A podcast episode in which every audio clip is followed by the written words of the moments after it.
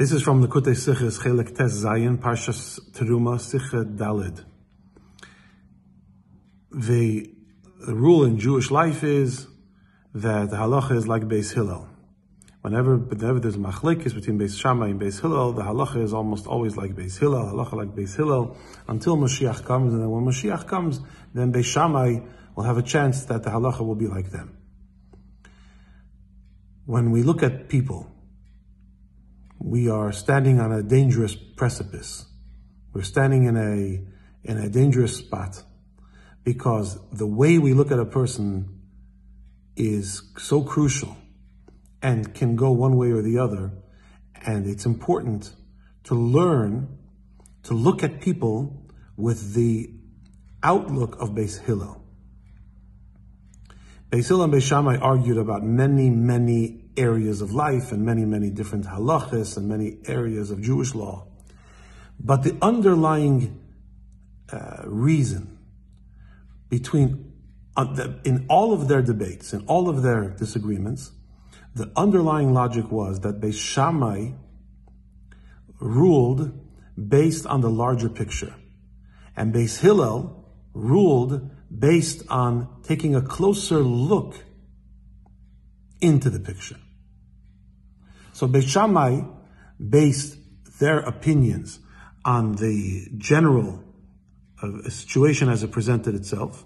And Beis Hillel said you cannot rule based on that. You have to look at the very details, even the minor details of the of the uh, scenario, and you have to rule based on taking into consideration all the details. So, in regards to the Mizbeach, the altars in the temple, there's a disagreement between the outlook of Beis Shammai and the outlook of Beis Hillel about the fact that the Mizbeach, the both of the altars, had a coating. One had a, gold coating and one had a copper coating. Beis Shammai says you look at the altar, you look at the Mizbeach and you see gold or you see copper. It's gold, it's copper. Beis Hillel says, no, you can't rule like that. You can't rule, issue a ruling based on what meets the eye.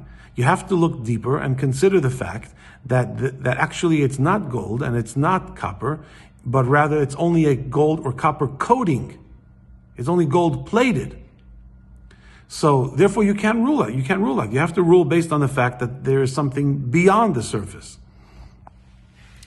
And uh, this came out very clearly in the way they advise the Jew to praise a kala at her at her wedding, to praise a kala in front of a chassan, where Beis Shammai says, "Look and what me, look and see what you see, and say words of kindness and words of praise, but don't lie."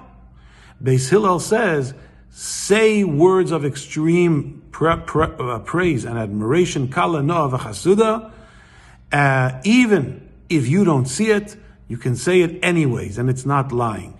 Because if you look past the surface, if you look beyond what meets the eye, you'll realize that there is a chassan here, there's a groom who is marrying this girl because he thinks she is the most beautiful woman in the world.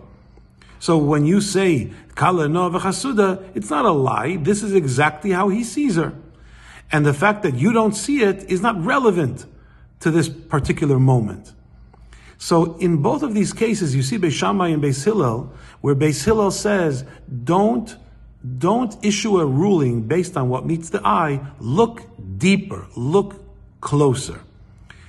So now, when we look at our fellow Jews, and they present a personality or a lifestyle that is not necessarily 100% wonderful. What meets the eye is not necessarily something to celebrate. So we could, on the one hand, we could say, no good. On the other hand, Beis Hillel says to us, what do you mean no good? Every Jew is beloved by Hashem and chosen by Hashem. Hashem obviously thinks the world of this person. So you can look beyond the surface, realize that the ugliness is only a coating of ugliness. You can look deeper, you can find the beauty, you can find the goodness that is there, and that will help the goodness come to the surface and they will become good. But you have to stick until Mashiach comes. You got to stick with the outlook of Beis Hillel.